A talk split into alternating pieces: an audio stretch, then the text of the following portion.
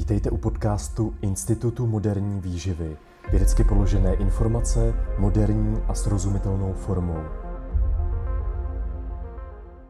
Dobrý den, ahoj. Ahoj. A vítám vás u dalšího dílu našeho podcastu, případně pokud se na něj budete dívat ve formě videa na YouTube. A koukám, že my jsme se k tomuhle tématu docela tematicky, tematicky oblíkli, i když, jsme se, i když jsme se vlastně vůbec na, na to nedomluvali. Tak dneska bychom rádi probrali kreatin, abychom to trošku proložili a vždycky vystřídali nějaký téma z oblasti zdraví výživy hmm. s tématem ze sportovní výživy. Takže dneska se budeme bavit o kreatinu. A ten důvod, proč vlastně chceme dneska dopodrobná v tomto dílu rozebrat kreatin, je ten, že vlastně kreatin je řekl bych, nebo bychom řekli, jeden z vůbec nejefektivnějších suplementů hmm. v oblasti sportovní výživy, zejména pak v oblasti právě silových sportů, kulturistiky, fitness a podobně. A tímhle by to video prakticky mohlo skončit. Nicméně právě jsme svědky toho, že v posledních týdnech nebo řekněme v posledních měsících prostě z ničeho nic eh, Eh, po x letech, co prostě kreatin eh, všichni používají, a jsou s ním prostě velké zkušenosti, je na téma kreatinu obrovské množství vědeckých studií provedených třeba i přímo na sportovcích, hmm. tak v posledních týdnech nebo měsících prostě registrujeme, že eh, lidi na sociálních sítích z ničeho nic začínají vlastně kreatin hitovat a spochybňovat, spochybňovat ty účinky kreatinu. Můžeme vidět třeba jenom pod mými články nebo pod našimi články tady první, že kreatin může doporučit ten amatér, nebo další, že kreatin je jen obyčejný zadržovač vody v těle, nic jiného, nic jiného, nic jiného neumí. Eh, nebo podobně tady ze Slovenska, že eh, kreatin eh, ho skor akorát zavodní, toho kluka, který ho bude užívat a podobně. A nedávno jsme akorát viděli nějaký prdlý video nějakého profi fyzika českýho na TikToku, protože mi to lidi posílali, on tam něco o mě říkal a podobně, který zase prostě hejtoval, hejtoval uh, kreatin, ale pod tíhou opravdu velmi silných argumentů desítek lidí se nakonec rozhodl uh, tohle uh, video smazat. Ale i tak si neodpustil takový ten argument typický, že on tím, že je profi fyzik a vypadá líp než já, tak tomu samozřejmě teda automaticky víc rozumí, jo? že tam někdo mu psal, jako teď prostě krátin, eh, spoustu lidí ho užívá, Roubík říkal, že krátin je účinný a taková ta typická reakce, podívej se, jak vypadá Roubík, podívej se, jak vypadám já. A podívej tak, se, kolik zvedám. A podívej se, kolik zvedám. Eh, prosím vás, jako, to je takový úsměvný, protože eh, ten člověk takhle nevypadá jenom díky krátinu, ale ten člověk, když tohle tvrdí, tak často vypadá tak, jak vypadá, že mimo jiné sype i první ligu třeba, tak pak má i úžasnou formu, a úžasný slový výkony. A samozřejmě i tvrdě cvičí, dodržuje stravu a podobně, ale není to o užívání či neužívání kreatinu, hmm. PCáček hmm. či dalších suplementů. S tím, proč to takhle jakoby vlastně říkám, protože nám opravdu přijde paradoxní to, že podstatě my jsme na kreatinu všichni vyrůstali a eh, od začátku 90. let, kdy se kreatin začal rutině používat ve sportovní výživě, eh, v podstatě tedy můžeme v tuhle chvíli říct, že se používá prakticky 30 let hmm. ve sportovní výživě. v roce 92 byl použit na olympiádě hmm. a v roce 93 byl poprvé jako komerčně dostupný ve formě suplementů. Hmm. Tak eh, si vlastně vezměte, že na, na kreatin je k dnešnímu dni hmm. více než tisíc vědeckých studií. Takže nejen, že máme prostě jako spoustu praktických zkušeností s tím kreatinem, ale zároveň je, je to prostě jeden z vůbec nejvíce proskoumaných suplementů v oblasti sportovní výživy vůbec v celé historii.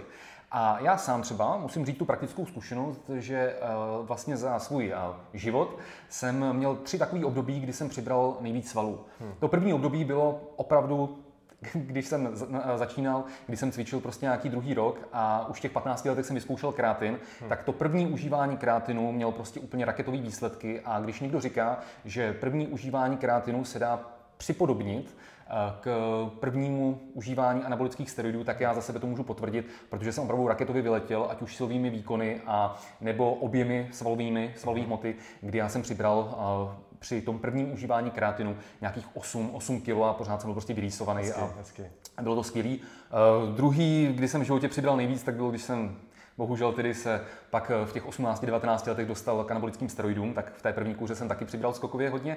A třetí, eh, třetí takový milník pro mě, kdy jsem přibral nejvíc svalů v životě, tak bylo, když jsem později objevil full body tréninky. Takže opravdu, eh, ale to už je jiný téma, full body tréninky nebo anabolické steroidy, ale opravdu proto mi přijde, prostě když někdo najednou jako zesměšňuje užívání kreatinu, když opravdu s tím, já mám prostě 20 let prakticky vlastně zkušeností, ať už na sobě jako sportovec, později třeba jako funkcionář, trenér mládeže a podobně, nebo právě na jiných lidech, kteří jsou reprezentanti v kulturistice a podobně, anebo právě na to existuje teda uh, víc než tisíc, tisíc vědeckých studií, které prostě prokázali tu účinnost kreatinu. Přesně tak. Já jenom přidám taky osobní zkušenost, že kreatin monohydrát je jeden jako z mála suplementů, který suplementuju v podstatě jako celý rok. Mm-hmm. A to mi připomíná, že mi akorát došel, takže si budu muset objednat novou, novou pixel. takže se nám výrobci můžete ozvat. Ne, dělám, dělám si legraci, my neděláme placený spolupráce. Tak, Uh, tak, aby jsme se teďka dostali, dostali vlastně k jádru věci. My jsme teda pátrali po tom, proč z ničeho nic, proč z ničeho nic jsou takovéhle reakce na sociálních sítích, že vlastně uh, ten kreatin vlastně nic neumí, jenom vás zavodní a je to vlastně jako zbytečný, zbytečný suplement. Já jsem vlastně dával uh, někdy v červnu i takovou anketu uh, do storíček, kdy jsem se právě lidí ptal, prosím vás, jako co se to děje, že najednou jako lidi začínají hitovat kreatin, pošlete mi, odkud máte ten zdroj? A my jsme tento zdroj dohledali, takže já tě Mílo poprosím, já, abych se vyvaroval tady zase nějakým, zase nějakým nedorozuměním, tak my neřekneme jméno, jméno toho fitness influencera, ani název knihy, odkud to je, ale můžu, můžu prozradit, že Vlastně se jedná o velmi známého influencera v oblasti fitness a kulturistiky, který nemá daleko ať už k tvrdým drogám nebo ke sprostým výrazům, takže se omlouvám, že vlastně Míla tady teďka přečte tu citaci z jeho knihy, která bude obsahovat pár prostých slov, ale my je vypípáme. To přesně tak. to nemůžu tady nahlas takže říct. Pravděpodobně tedy odsud je ta informace teďka z posledních dvou let, že kreatin je špatný. Přečeš to prosím, Mílo? Takže kreatin je v kapitole zbytečné suplementy. A tady ten text vlastně zní kreatin. Kreatin je kyselina, která má největší zastoupení ve svalech. Pokud jíte dostatečné množství masa, není důvod ho přidávat uměle. Je to zbytečnost. Nafouknete se vodou, pak ho vysadíte a zvedáte ještě méně než předtím. A pak je tady citace, pokud berete kreatin uměle, tak jste a upřímně je mi vás líto. To je šílený že tohle se vůbec jako v té knize může objevit. Nebudu to, já to nebudu, já to nebudu komentovat, abych byl úplně maximálně eh, korektní, co to jde. Tak, eh, takže eh, v podstatě teďka eh, jsme objevili asi ten hlavní zdroj hmm, hmm. téhle informace. Teď se podíváme, na, pojďme, jak je to doopravdy. Pojďme, pojďme se podívat na to, jak to je doopravdy a pojďme si ten kreatin opravdu velmi, velmi podrobně rozebrat, kdy prostě půjdeme postupně, řekneme si, co to kreatin je, řekneme si, jaký má účinky, ať už na sportovní výkon nebo i další benefity na naše zdraví a vitalitu, řekneme si o dávkování, kombinacích a podobně, že všechno postupně teďka projdeme. Přesně tak, tak jdeme na to. Uh, tak kreatin je tělu vlastní látka, mm-hmm. je to organická sloučenina, kterou si dovedeme syntetizovat ze tří aminokyselin. Z metioninu, z argininu a glycinu. Mm-hmm. Takže, jak jsem říkal, v těle si ho dokážeme sami vyrobit, ale ta nadbytečná suplementace ve formě suplementů nebo ten nadbytečný příjem ve formě třeba masa a podobně, protože kreatin se vyskytuje právě v mase a v dalších zdrojích živočišních, takže ta nadbytečná suplementace nebo ten příjem obecně bude mít u nás některé benefity. A je to velmi jako bezpečná látka a je to jedna z těch nejvíce efektivních látek ve sportovní výživě. Mm-hmm. A pokud někdo bude vlastně tvrdit nějaký opak, tak v podstatě jako nemá pravdu a lže. A zmiňovali jsme tady opravdu, že kreatin prošel uh, zhruba 30 lety důkladným posouzením jeho zdravotní nezávadnosti, ale hlavně i jeho efektivity. Mm-hmm. A ten vlastně důvod, proč kreatin... Co je ta hlavní funkce? Pojďme přesně, postupně. Proč vlastně v našem těle ten kreatin funguje, je vlastně ten mechanismus, který je asi nejvíce proskoumaný, je, že on funguje jako energetický substrát, respektive on pomáhá regenerovat ATP. A ATP je v našem těle taková základní makroergní sloučenina, kterou potřebujeme prostě k životu a v podstatě všechny energeticky náročné procesy, tak aby jsme vlastně získali tu energii, tak potřebujeme ATP, ať už třeba na myšlení, na svalovou práci, na nějaké proteosyntetické procesy v našem těle, na nějaký transport určitých molekul a podobně. Hmm. Takže na tohle všechno potřebujeme tady tu ATP. Nicméně ona nám vystačí jenom na pár sekund, tady té třeba svalové práce, takže eh, kreatin potom funguje tak, že on, když ho přijmeme, tak on v těle se přeměňuje na kreatin fosfát a právě tu ATP, když rozštěpíme, když vlastně tou hydrolýzou ji rozštěpíme na ADP, na adenozín difosfát, tak se uvolní ta energie. A my zpátky, abychom ADP přeměnili na ATP, tak potřebujeme právě ten kreatin fosfát. kde on tam funguje tak, že dodá ten fosfát ADP a tu ATP potom regeneruje a my ji znovu můžeme využít, znovu ji rozštěpíme a získáme tu energii. Takže tady to je primární mechanismus účinku toho kreatinu, ale jsou tam i další mechanismy, jak ten kreatin funguje. Jsou sice méně proskoumané, ale ty účinky už některé studie vlastně potvrdily. Tím dalším účinkem kreatinu je to, že on funguje jako silný antioxidant. Mm-hmm. Takže od toho se potom odvíjí ty jeho další účinky, ty jeho další benefity, o kterých si později něco řekneme. Mm-hmm. Dále také funguje jako pufr, mm-hmm. protože když probíhá ta hydrolýza, když štěpíme právě tu ATP na ADP, tak se uvolňuje, uh, uvolňují se ionty vodíku a právě ten krátin fosfát je dokáže zachytit a dokáže to pH znovu jako vyrovnat, protože to je potom problém, když v pracujících svalech tak oni se zakyselují právě díky těm iontům vodíku a kreatin působí proti tomu a teoreticky může potom prodloužit i tu svalovou činnost, tu svalovou práci. A dále také některé studie ukázaly, že on funguje jako protizánětlivá látka, mm. takže má i nějakou funkci v nějaké regeneraci po intenzivní zátěži, po intenzivní činnosti. Pak se také ukazuje, že se účastní některých imunitních funkcí, a samozřejmě ten efekt, který je nejvíce znatelný, tak je zadržování eh, tělesné vody vlastně ve svalových buňkách, protože on je to, ono je to osmoticky aktivní látka a to znamená, když začnete suplementovat krátin v nějakých vyšších dávkách, tak zhruba přiberete 1 až 2 kg eh, v té tělesné vodě. A nicméně pro většinu lidí je to pozitivní účinek, protože se potom cítíte více jako nafouknutí. To bych, to bych tady prosím vás hrozně zdůraznil, protože pokud se uh, diskutuje, že, nebo takhle nějaký ty diskutéři hmm. řeknou, že to je jenom zbytečný zadržovač vody v těle a podobně, tak my si musíme uvědomit, že je to secakramenský rozdíl hmm. mezi účinkem, řeknu například třeba soli, hmm. a účinkem kreatinu. Ano, sůl vám taky zadržuje vodu v těle, ale z pravidla vám tu vodu bude zadržovat tam, kde ji nechcete, v těch hmm. nadměrných dávkách. To znamená, že se budete zavodnění právě třeba v podkoží, to znamená v těch estetických disciplínách, jako je kulturistika a fitness, tak vy vlastně tím třeba si zhoršíte tu definici těch svalů, protože budete mít prostě v podkoží eh, větší množství vody. Nicméně ten kreatin tu vodu zadržuje právě uvnitř svalových vláken a tím zvětší jejich objem, což je v těch estetických disciplínách, jako je kulturistika nebo fitness, žádoucí protože ty svalové vlákna se stanou prostě objemnějšími hmm. a tím pádem i vaše svaly budou působit objemnějším dojmem. Hmm, přesně tak. A hmm. právě jeden z těch mechanismů, právě jak eh, ten kreatin monohydrát může fungovat v našem těle, je právě skrz tady tu hydrataci. Protože eh, naše buňky mají určité jako kontrolní mechanismy, jak eh, regulují třeba počet zásobních látek, které jsou tam rozpuštěny v tom vodním prostředí té buňky. A tím, že vlastně kreatin hydratuje tady ty, mm-hmm. tady ty svalová vlákna nebo obecně ty svalové, svalové buňky, tak ta buňka si v uvozovkách potom myslí, jak dojde k tomu naředění, že má méně tady těch zásobních substrátů, jako je třeba glykogen, masné kyseliny, nějaké proteiny a podobně. Takže co ona udělá potom ta buňka v reakci na to? Ona zvýší proteosyntetické procesy a tady to přímo vede potom k hypertrofii. Takže není to jenom o té tělesné vodě, mm-hmm. ale tady ten proces, tady ten mechanismus účinku potom přímo spouští tu, uh, tu protosyntézu a ve finále i tu hypertrofii, to znamená budování nové svalové hmoty. A přispívá to taky k pozitivní dusíkové bilanci, takže v těch svalových vláknech se prostě zachycuje větší množství těch aminokyselin a vlastně ten, ten princip, uh, vlastně, který vede k tomu budování svalů, hmm. uh, k té hypertrofii.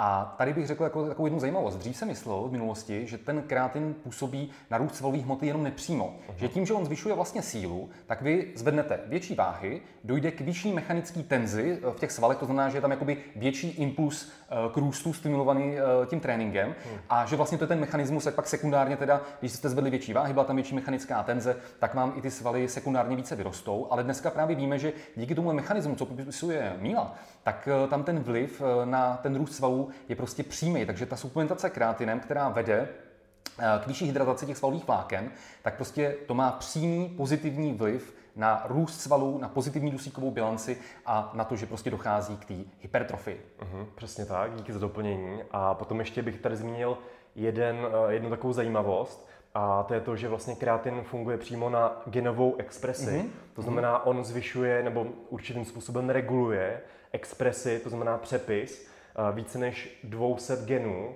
a jsou to mimo jiné geny, které souvisí s aktivací satelitních buněk. Mm-hmm. Satelitní buňky nám pomáhají třeba regenerovat svaly, zvyšují počet jader v té, mm-hmm. v té svalové hmotě a podobně, takže pozitivní účinky. A dále také jsou to geny, které souvisí s IGF-1, mm-hmm. což je inzulínu podobný růstový faktor, který působí v našem těle anabolicky mm. a také vlastně reguluje kreatin vlastně syntézu myostatínu.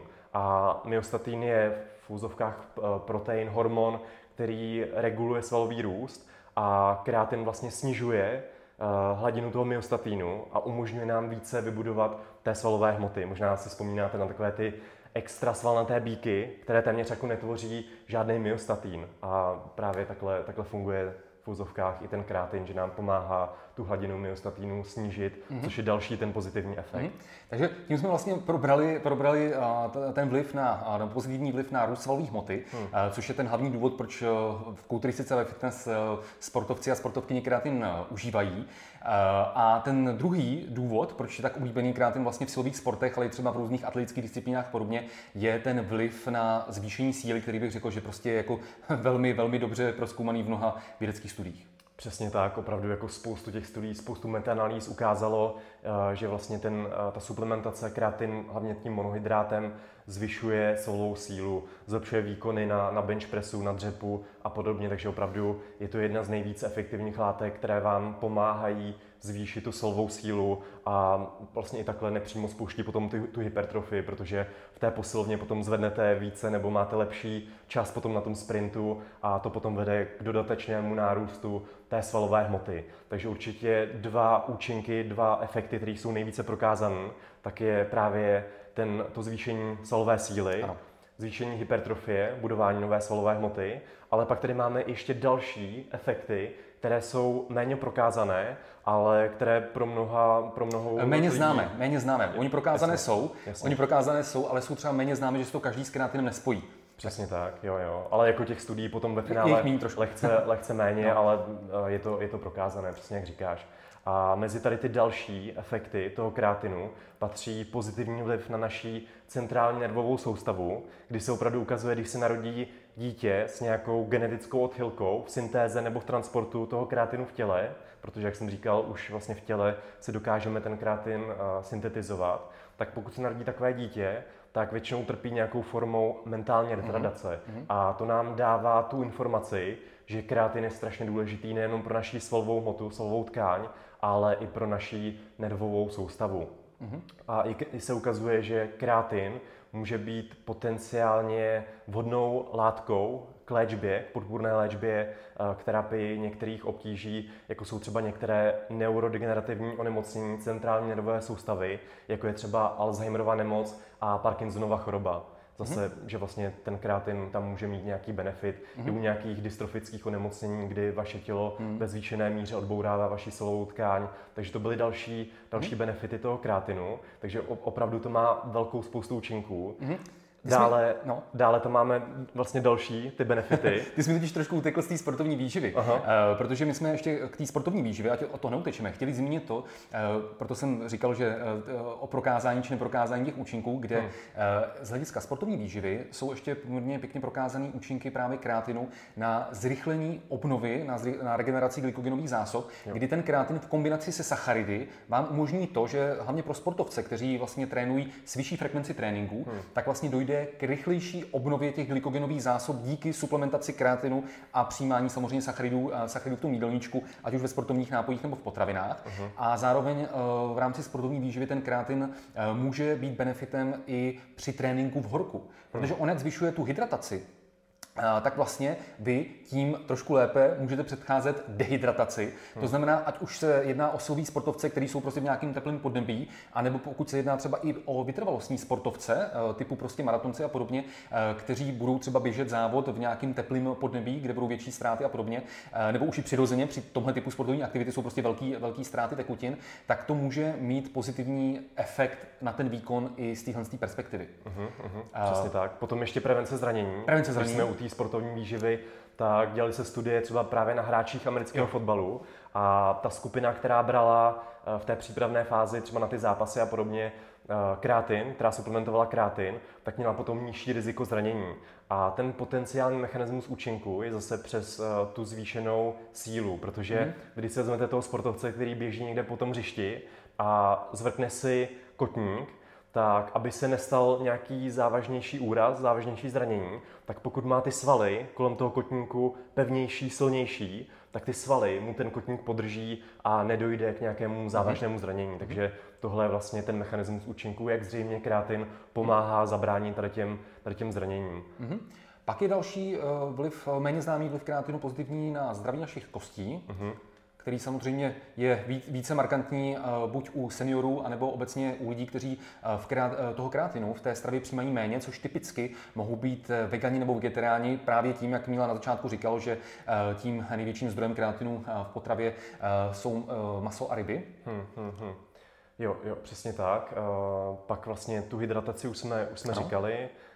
Prevence zranění, zlepšení regenerace, vliv na ty kognitivní schopnosti, takže není to jenom o tom tréninku, ale opravdu jsou zajímavé studie právě na, na veganech a vegetariánech, kteří mají nedostatek toho kreatinu samozřejmě v potravě a když tady těm veganům, vegetariánům podáte ten kreatin, tak se většinou u nich zlepší nějaký výsledky v testech pracovní paměti nebo v inteligenčních testech a podobně. Takže celkem zajímavá látka i tedy z toho důvodu. A mhm. zase se ukazuje, že ten kreatin na to vaše přemýšlení, na ty kognitivní schopnosti bude nejvíce funkční, když, jste, když ho máte samozřejmě nedostatek, a nebo když jste v nějaké spánkové deprivaci, nebo jste, uh, máte vyšší míru stresu a podobně a tam právě kreatin bude hmm. nejvíce fungovat. Hmm. Takže to by byly ty hlavní účinky kreatinu, ať už z hlediska zvýšení sportovního výkonu, nebo ty méně známé uh, pozitivní účinky hmm. na, uh, na naše zdraví, kognitivní funkce a podobně. A teď se pojďme podívat vlastně na to, uh, jestli ten kreatin je dostatečně bezpečný a hmm. zdali má vůbec nějaké vedlejší účinky. Jo, takže na internetu se můžete setkat s mnoha tvrzeními, které vlastně spochybňují bezpečnost toho kreatinu, ale ve to není pravda a opravdu kreatin patří mezi velmi bezpečné látky, mm-hmm. pokud ho suplementují zdraví lidé. Opravdu se ukazuje, že nemá negativní vliv na naše vnitřní orgány, jako jsou třeba játra, ledviny a podobně. Taky se spekulovalo o tom, jestli může za, vypadá, za vypadávání vlasů. Mm-hmm. A tam samozřejmě potřebujeme ještě trošku více, více výzkumu, protože jeden ten hormon DHT, tak kreatin opravdu dokáže zvýšit hladinu toho, tady toho hormonu, ale zřejmě pokud nemáte predispozici pro tu alopeci, pro to uh, plešatění, tak vám kreatin neublíží. Takže opravdu jako velmi bezpečná látka a potom jediná, jediná taková věc je to, že když to budete s tou suplementací kreatinem přehánět, když budete brát opravdu jako extrémní dávky, tak se potom zvyšuje riziko nějakých jako žaludečních obtíží, že vám prostě potom bude špatně. A to je asi tak jediný, jediný jako známý negativní účinek suplementace tím kreatinem. A i proto se vlastně doporučuje dávkovat ten kreatin eh, společně s jídlem, protože potom potom omezíte riziko tady těch nežádoucích mm-hmm. účinků a potom se také nedoporučuje přesahovat dávku vyšší jak 5 gramů jednorázově. Takže když jste třeba v té nasycovací fázi, kterou si tady ještě probereme, zmíníme, tak uh, si vlastně tu dávku celkovou uh, rozdělte do více menších denních dávek, právě aby nedošlo uh, tady k tomu, tady těm obtížím žaludečním. Pak jako ten vedlejší, nebo on to není negativní, to je prostě vedlejší účinek toho kreatinu právě může být i to zvýšení tělesné hmotnosti, hmm. tím, že právě dojde k zvýšení hydratace těch svalových vláken, což pro lidi v kulturistice ve fitness je samozřejmě jako velmi pozitivní, ale je pravda, že v některých disciplínách, typu třeba gymnastika, hmm. kde ta hmotnost toho sportovce nebo sportovkyně je velmi důležitým faktorem, eh, nebo právě i v některých těch vytrvaleckých disciplínách, jako je třeba maraton, Ironman a podobně, tak to může být lehce eh, negativní, eh, když ten sportovec je těžší. A z toho důvodu je potřeba si tohle uvědomit a pokud tohle je pro vás relevantní, tak právě třeba vůbec nedělat tu nasycovací fázi, ale třeba dávkovat jenom těch 5 gramů kreatinu dlouhodobě, k tomu se ještě dostaneme, kde ten výkyv hmotnosti není prostě při tomhle způsobu užívání tak markantní, jako když děláte nasycovací fázi, kdy k tomu zvýšení hmotnosti, ale i třeba síly a podobně může dojít prostě rychleji. Jinak, co se týká prostě vědeckých studií, tak eh, prostě za těch 30 let my opravdu hmm, víme, hmm. že eh, prostě i to dlouhodobé užívání toho kreatinu by prostě nemělo představovat eh, jako žádný, žádný, zdravotní, žádný zdravotní problém a v podstatě takový ty různé negativní účinky si můžete přečíst třeba na nějakých diskuzních forech a takhle, že to někdo jakoby tvrdí, ale prostě není to Není to, není to nějak podloženo. Takže opravdu, jak říkal Míla, nejčastějším vedlejším účinkem je ten případný gastrointestinální diskomfort, že vás z toho třeba jakoby bolí žaludek, vám z toho může být na zvracení u někoho, ale třeba mně se tohle v životě jako nestalo a i v okruhu mých eh, kamarádů, kteří jsou prostě dlouholetí, třeba i reprezentanti České republiky v kulturistice, tak eh, nevím o nikom, kdo by takhle krátin jako eh, nesnášel. Přesně, navíc tohle se dá vyřešit tím, že to prostě budete dávkovat rozumně a budete u toho dostatečně pít, co má dostatečný pitný režim a ten krátin budete přijímat společně s tím jídlem a většinou mhm. tady to prostě vyřeší, tady ty mm-hmm. možné potenciální mm-hmm. gastrointestinální problémy. Mm-hmm. S tím eh, dávkováním, nebo obecně s těmi vedlejšími účinky, tak eh, vlastně souvisí otázka, velmi zajímavá otázka, jestli, když suplementujeme kreatin, hmm. tak jestli vlastně klesá naše endogenní produkce, protože to jsme na začátku trošku zapomněli eh, říct, že, nebo možná jsme to řekli, já to řeknu ještě jednou, že zkrátka dobře zhruba muž přijme jeden, cca jeden gram kreatinu denně z jídelníčku. Pokud samozřejmě máte sportovní jídelníček, fitness jídelníček, kde je větší podíl třeba živočišných bílkovin právě z masa, ryb a podobně, tak to může být někde v rozmezí 1 až 2 gramy hmm. kreatinu za ten den. Přičemž eh, tělo dospělého muže potřebuje zhruba 4 gramy kreatinu, ale právě ten zbytek eh, si tělo je schopný vytvořit samo. A proto se vlastně nabízí otázka, jestli když navýšíme eh, ten příjem kreatinu v rámci toho suplementu třeba na nějakých klidně 5, 10 nebo i v nasycovací fázi třeba 25 gramů denně, jestli klesne endogenní produkce. Jo, tohle je zajímavá otázka a opravdu se ukazuje, že toto přesně takhle funguje, protože většina procesů v našem těle funguje, eh, že jsou regulovány, respektive inhibovány eh, negativní zpětnou vazbou. To znamená, když nějaké látky přijímáme nadbytek, a platí to právě i pro ten kreatin, tak naše tělo naprosto fyziologicky, naprosto přirozeně sníží tu vlastní produkci. Nicméně Tady to je naprosto vratný efekt nebo vratný, vratný proces. To znamená, když potom ten kreatin uh, nebudeme suplementovat, mm. uh, vyřadíme ho z té suplementace, tak naše tělo velmi rychle za pár dnů, za pár týdnů tu endogenní syntézu toho kreatinu obnoví, takže nemusíme se toho bát vůbec. Hmm, super. Tak, tím se dostáváme teda už k tomu, k tomu hlavnímu a hmm. to je to dávkování eh, a ta známá otázka, jestli dělat nasycovací fázi, anebo jestli kontinuálně brát eh, prostě jednu, jednu eh, stejnou dávku kreatinu, klidně několik týdnů nebo dokonce i měsíců v kuse. Co na, lepší? Na tohle je naprosto jednoduchá odpověď.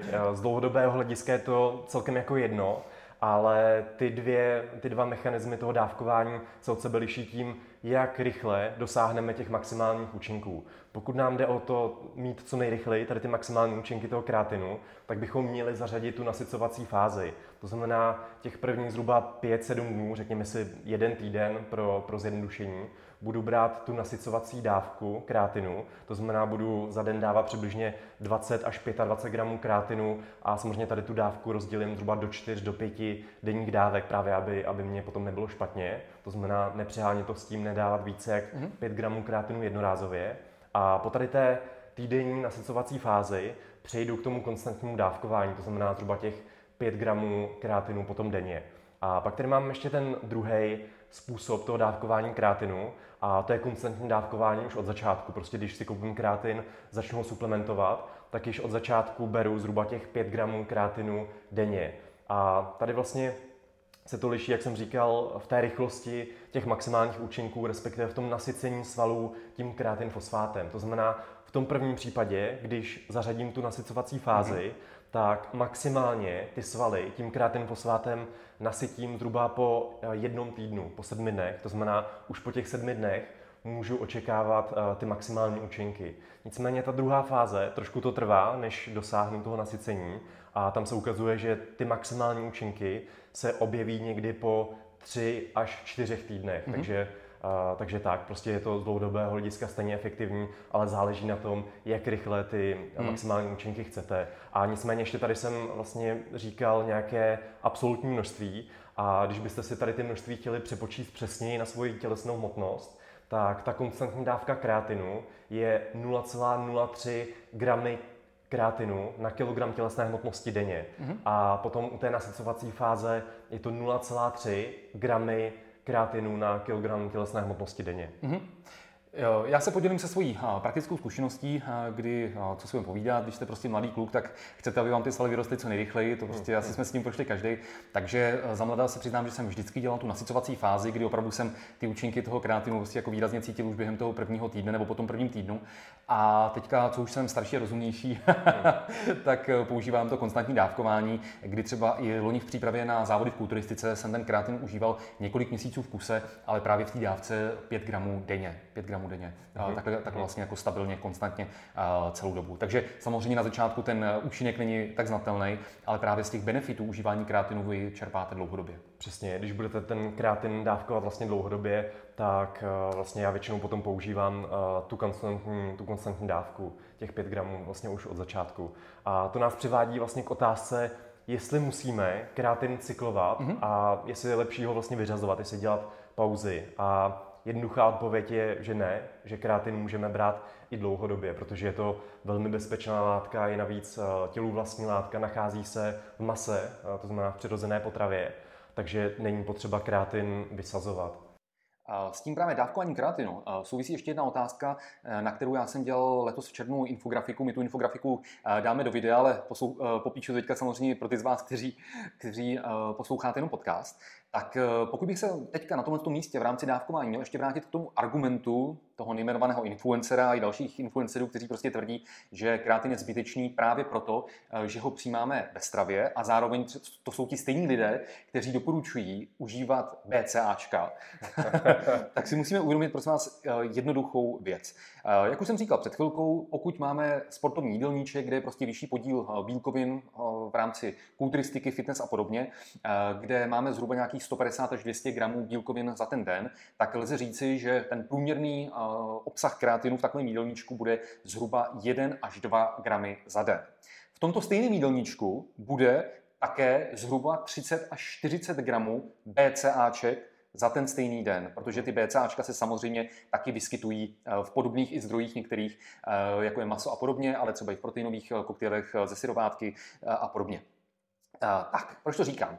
Říkám to proto, že vlastně teď, když bychom si měli zamyslet nad tím, jak ovlivní užívání v rámci suplementů, jak, užívání, eh, jak ovlivní suplementace 5 až 10 eh, gramů eh, buď krátinu nebo 5 až 10 gramů BCáček, jak to vlastně ovlivní ten celodenní příjem, tak v rámci toho krátinu, když mi dáme těch zhruba 10 gramů, aby se to pěkně počítalo, tak my tím navýšíme příjem krátinu o zhruba nějakých 500 až 1000 Zatímco, když zařadíme 10 gramů BCAček, jo, tak my ten příjem denní BCAček navýšíme zhruba o 25 až 33% Takže prostě na tomhle tom krásně, krásně prostě můžeme vidět, že my jsme díky té suplementaci prostě schopní navýšit příjem kreatinu prostě o, jak říkám, 500 až 1000 eh, čehož bychom prostě eh, tím běžným, tím běžným jídlem prostě nebyli schopní. Prostě nejsme hmm. schopní nikdo z nás eh, jíst třeba jen toho vězí maso a ryby prostě na kila, aby jsme do sebe dostali třeba nějakých těch 20 gramů třeba kreatinu, kreatinu za ten den. Zatímco díky té suplementaci prostě my takhle jednoduše tohle schopní jsme a víme, že to je prostě bezpečný. Takže jako tenhle ten argument prostě Eh, kreatin je zbytečný, přijímáme ho v jídelníčku, radši si kupte BCAčka, který v tom jídelníčku jsou ještě daleko, daleko, Přesně. daleko mnohonásobně víc zastoupený. To je kapka v moři, že jo, s těma BCAčkama. No, tak to je prostě, to je prostě směšný, protože každý z nás, každý z nás, pokud máme sportovní jídelníček, prostě užívá zhruba, nebo přijímá v té, v té stravě zhruba 30 až 40 gramů BCAček za ten den a to přidání 10 gramů BCAček za ten den, prostě to už, uh, už ten příjem o tolik prostě uh, nenavýší, zatímco hmm. když uh, ten příjem kreatinu naroste o 500 až 1000% tak to tělo to prostě pozná a vy to pak poznáte v posilovně a i v zrcadle na těch výsledcích. Takže to bylo ještě jenom takový doplněk k tomu, uh, k tomu dávkování. A pokud ještě jedna věc, tady vlastně někdo třeba říká, že na ní kreatin nefungovala podobně, že vlastně sdílí tu osobní zkušenost, prosím vás, je to možný? Je to možný? Skutečně to tak je? Je to, je to možný. Tady to je vlastně otázka většiny studií, co se mhm. zabývaly nějakou efektivitou doplňků stravy. A opravdu v populaci většinou existují lidé, kteří na příjem toho suplementu, v tomto případě například toho kreatin monohydrátu, vůbec nějak nebudou reagovat mm-hmm. a označují se jako non-responders. A Eh, těch vysvětlení je několik, nicméně to zřejmě nejvíce pravděpodobné jsou naše genetické polymorfizmy, což jsou malé genetické odchylky mezi námi. Mm-hmm. A pravdou je, že zřejmě tady ty lidé, eh, na který ten kreatin nefunguje, nebo ty účinky jsou jako menší v porovnání s obecnou populací, tak pravdou je, že oni mají již od přírody zvýšené zásoby toho kreatinfosfátu v jejich svalové mm. tkáni. Takže tím, že vlastně eh, nadbytečně začnou suplementovat ten kreatin, tak už to potom eh, výrazně ty zásoby kreatinu ve svalech nezvýší. Jako u těch lidí, co třeba eh, ty, ty zásoby kreatin fosfátu mají, mají někde kolem průměru a nebo je mají nižší a právě třeba na ty vegany, vegetariány, lidi obecně, co nejedí tolik masa, tak bude mít ten kreatin jako velmi, velmi vysoké účinky. Takže to jsou právě ti non-responders. Ale pokud jste to zrovna vy, pokud na vás kreatin nefunguje, tak nemusíte být smutní, protože vy jste zřejmě vyhráli genetickou loterii a ty, ty zásoby toho kreatin fosfátu ve svalech máte již od přírody vlastně zvýšené. Hmm. Je to tak. Tak, takže to bylo eh, všechno, co jsme chtěli říct k dávkování a teď se pojďme podívat na formy kreatinu. Já se tady zase podělím s takovou osobní historkou, protože já si vlastně pamatuju, když eh, tak jako kreatin tak jako vyšel ve známost, protože já jsem začal cvičit někdy eh, v roce 2000, 2001 jako pravidelnic a podobně a pamatuju si, jak pak, jak teda byl kreatin, takže jsem užíval, jak, jak jsem říkal, měl jsem s tím skvělé výsledky. A pak si pamatuju, že někdy kolem třeba roku 2005 začaly sem přicházet nové formy kreatinu. A pamatuju si, jak i na dveřích našeho fitness centra, tak byly prostě různé grafy a prosím vás, všichni začněte užívat krealkalin, protože prostě o desítky procent je to účinnější než klasický kreatin monohydrát. O rok později zase na těch stejných dveřích bylo už ne krealkalin, ale bylo tam kreatin ester a zase prostě grafy podle studií prostě a, a, a podobně, podle vědců je lepší, daleko efektivnější užívat kreatin ester, protože zase uh, budete mít o desítky procent lepší, lepší výsledky a podobně. A já se přiznám, i když to je takový jako anekdotální argument, uh, říkat vlastní zkušenosti, tak zkrátka dobře, já sám neznám nikoho ve svém okolí a pohybuju se, pohybuju se v kulturice ve fitness 20 let, uh, jak jsem říkal, znám spoustu reprezentantů a, a podobně, komu by fungoval kreatin nebo kreatin etylester líp než klasický kreatin monohydrát. Nevím o nikom a já sám, když jsem samozřejmě to zkoušel, krealkalin i kreatin etylester, jsem prostě to zdaleka necítil, respektive jsem skoro vůbec necítil oproti kreatin monohydrátu, kdy prostě ty účinky jsou znát už eh, během třeba toho prvního týdne, pokud děláte tu nasycovací fázi. Takže to je moje osobní zkušenost, ale co říkají vědecké studie? Ale říkají v podstatě úplně to stejné. To znamená, oni nepotvrdili žádnou jako vyšší účinnost tady těch nových, v úzovkách nových forem kreatinu a opravdu ukazují, že ten starý, dobrý kreatin monohydrát je prostě nejvíce proskoumaný a zřejmě i nejvíce efektivní. Takže opravdu jako nehledejte žádné zázračné formy kreatinu, mm. protože kreatin monohydrát prostě funguje a je velmi levný, velmi bezpečný mm. a velmi proskoumaný. Takže ne, nemá smysl experimentovat a brát nějaký formy kreatinu, které nejsou tak dobře proskoumané. A většinou ty účinky jsou srovnatelné anebo spíš nižší v porovnání s tím monohydrátem. Hmm, a cena je obvykle vyšší. Vyšší, přesně tak. v porovnání s monohydrátem. Hmm.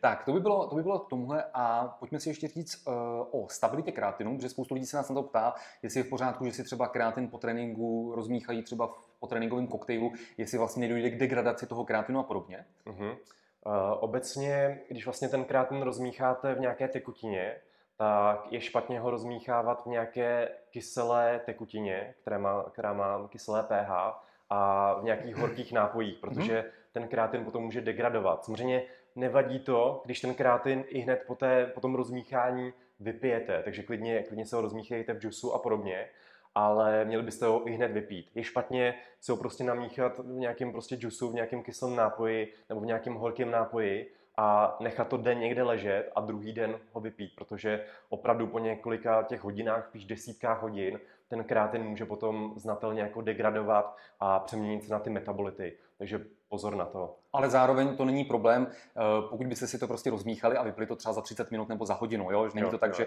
ta degradace by byla prostě blesková. Přesně tak. Tak. Uh, s tou degradací souvisí i druhý téma, na který se nás lidi na kurzech nebo občas i eh, ve zprávách ptají, a to je současná konzumace kreatinu a kofeinu, respektive kávy. Protože v minulosti jsme byli prostě svědky toho, že se tohle jakoby velmi, velmi nedoporučovalo, že vlastně to bylo hlavní upozornění, když berete kreatin, tak hodně pijte hmm. a nepijte, nezapijte ten kreatin kávou. Jo, jo. Je pravda, že eh, existují studie z hmm. 90. let minulého století, které opravdu zjistily, že u těch subjektů, v těch studiích, u těch sportovců, kteří přijali vyšší dávky kreatin monohydrátu a kofeinu zároveň, tak se potom u nich snížila ta fyzická výkonnost. To znamená, třeba právě v tom fitku eh, měli potom nižší výkony a podobně. A těch vysvětlení je zřejmě zase několik, ale To jedno je takové velmi, velmi celkem složité, protože kofein a kreatin na molekulární úrovni jdou proti sobě. Jedna ta látka vlastně zrychluje relaxaci svalů a druhá ji zpomaluje. Takže tady to je jeden vlastně potenciální mechanismus, jak může tady k tomu ovlivnění výkonu hmm. dojít. Nicméně ta druhá možnost je zřejmě více pravděpodobná, protože právě v těch studiích, kde podávali těm subjektům vysoké dávky kreatinu a vysoké dávky kofeinu zároveň, tak došlo k tomu, že těm subjektům bylo špatně o hmm. žaludku. Měli prostě nějaký gastrointestinální diskomfort a samozřejmě, když vás bolí břicho, když máte křeče, tak vy ten trénink nemůžete efektivně otrénovat. To znamená, sníží se vaše výkonnost. Hmm. A to řešení je prostě jednoduché. Oddělte příjem kreatinu a kofeinu. To znamená, pro jistotu, tady ty dvě látky vlastně konzumujte nezávisle na sobě. To znamená, kofein si dáte třeba ráno nebo v podobě kafe třeba po obědě a kreatin potom budete suplementovat před tréninkem a po tréninku. Hm. A případně takové to nejvíce benevolentní řešení, ale zřejmě pro většinu lidí je prostě nejvíc přijatelné, nejvíc jednoduché, je sledovat reakce vlastního těla a pokud si dáte vyšší dávku kofeinu a kreatinu zároveň a není vám potom špatně, nebolí vás potom břicho, tak je to zřejmě v pohodě a k té snížené výkonnosti nedojde. Hmm. Tak, to by bylo to hlavní eh, účincím dávkování, uh, užívání krátinu a podobně. Pojďme si ještě říct vlastně, s čím je vhodný uh, kráten kombinovat, protože samozřejmě my můžeme dosáhnout něčeho, čemu se říká synergický efekt, že takzvaně 1 plus 1 jsou 3, a že když ten kreatin budeme vhodně kombinovat s ostatními suplementy, tak zaznamenáme větší účinky, než kdybychom tyto látky, tyto suplementy eh, konzumovali samostatně. Takže tam určitě by bylo potřeba jako první zmínit sacharidy, což tak jako se zase mhm. taky jako notoricky, notoricky říká, že když eh, užíváte, užíváte ten kreatin, tak zejména v té nasycovací fázi je vhodný to právě zapíjet, eh, zapíjet nějakým nápojem, ve kterém jsou sacharidy, ať už to je juice nebo to je prostě sacharidák a podobně. Přesně tak. Je to díky inzulinu, protože ten vlastně zrychluje tak. absorpci toho krátin fosfátu do svalů, Takže ten transport. Vlastně se to, se to zrychlí a dosáhnete jednak rychlejší nasycení v těch svalech uh, toho krátinu a zároveň uh, právě tohle to zrychluje tu obnovu těch glykogenových zásob jo. po tom tréninku, takže prostě vy s tím můžete zrychlit regeneraci, což je důležitý především pro sportovce, kteří uh, trénují uh, s vyšší frekvenci tréninku nebo trénují několika fázově. Typicky třeba mm. hokejisti, kteří mají uh, třeba ranní trénink, večer pak mají zápas a podobně. Pak dále ten transport kreatinu do svalů usnadňuje také kyselina, která se nazývá alfa-lipová. Mm-hmm. Takže to byly ty dvě látky, které zvyšují transport kreatinu do těch svalů, ale má smysl je brát společně pouze spíše v té nasycovací fázi, mm. protože potom, jak už ty svaly máte, máte nasycen, nasycené tím, tím krátinem, tak už to zřejmě nemá smysl a můžete krátin dávat uh, klidně třeba s jídlem a podobně.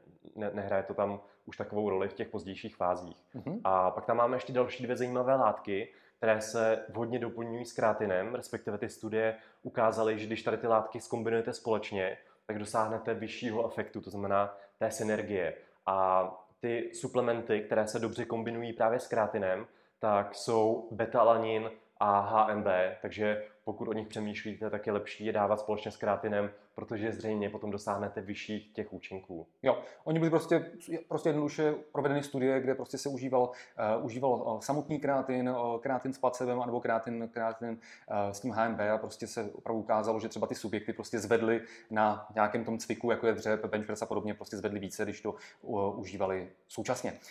Tak, to by bylo, to by bylo asi teda, bych řekl, snad jsme vyčerpali kompletně, kompletně, kompletně téma kreatinu. Kdyby vás ještě něco napadlo, tak samozřejmě se nebojte uh, zeptat v komentářích. A uh, my společně s kolegou bychom vás eh, chtěli pozvat, pokud vás tohle video nebo podcast zaujal a chcete se o těch skutečně efektivních suplementech do hloubky dozvědět co nejvíce, tak bychom vás rádi pozvali k přečtení naší loňské publikace Suplementuj efektivně, kterou si můžete opatřit hned teď na našem webu ve formě e-booku. Případně pokud preferujete prostě eh, kontaktní formu, tak eh, vlastně zanedlouho eh, budeme opět pořádat náš kurz Dosáhni naturálního maxima, kde celá ta odpolední část je právě věnovaná tomu, že velmi dohloubky rozebíráme všechny suplementy, které jsou efektivní z pohledu zvýšení sportovního výkonu, zvýšení síly a zvýšení svalové hypertrofie. Takže pokud vás to zajímá, podívejte se na našem webu institutmoderní výživy.cz nebo jednoduše imb.cz, kde v sekci akce najdete termíny kurzu a v sekci e-book najdete tuto naši publikaci. Jo, jo, přesně tak. My jsme ten e-book vlastně napsali kvůli tomu, že zase je tady velký jako zmatek na poli trhu z doplňky výživy hmm. a často jako reklama velmi nadhodnocuje ty reálné účinky těch suplementů, ale vědecký výzkum potom říká něco jiného. A na druhé straně se tady potom můžete setkat s komickými výroky různých jako influencerů, fitness, fitness celebrit v úzovkách a podobně, kteří nevím, proč to dělají. No, proč to dělají ten důvod jednoduchý, kteří prostě nějakým extrémním názorem, že o něčem, co prostě prokazatelně funguje, tak oni řeknou, že to je totální blbost, tak prostě chtějí vyvolat zase tu kontroverzi, chtějí se tím prostě zvýšit, zvýšit tu sledovanost, ať už to je ten fitness influencer, jehož eh, tady knihu si uh, citoval, nebo to byl na... Jehož jméno nebudeme vyslovovat. nebo to byl ten TikToker, uh, ten prostě, že je profi, elit profi, uh, elit pro fyzík a podobně, tak prostě je to o tom, že někteří prostě chtějí jít proti proudu za každou hmm. cenu a prostě neštítí se si ty věci prostě vymýšlet. Eh, u některých to je prostě i to, že třeba eh, jako, eh, to je nějaká věc nevědomosti a někteří, někteří to prostě velmi dobře ví a neštítí se prostě lhát v zájmu toho, aby si zvýšili prostě sledovanost. Jo, jo, jo, přesně tak. Tak jsme na úplném závěru, takže my vám moc děkujeme za poslouchání tady toho podcastu, případně na zasledování tady toho videa. Budeme rádi, když nás třeba do, dobře odhodnotíte na těch podcastových platformách. Mm-hmm. Budeme rádi, když nám dáte like, odběr a podobně, zvoneček, abyste nezmeškali žádné další video a loučíme se s vámi. Mějte se hezky, ať se vám daří. Mějte se, ahoj.